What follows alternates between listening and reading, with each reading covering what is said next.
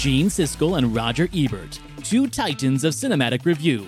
Sometimes right, sometimes wrong, but always captivating.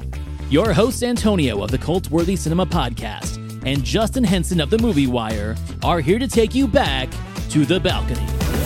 I really don't do reviews, but for me, it's more about like, hey, everyone, these films exist. When we go into Siskel and Ebert, we're not always going to agree with Siskel and Ebert, but you know, there's some aspects we may. And I think with each episode we're going to do, we're going to understand these guys a lot more than we think we have in all the decades that we've been reading their stuff. The Balcony debuts Tuesday, January 2nd on YouTube and your favorite podcasting platform.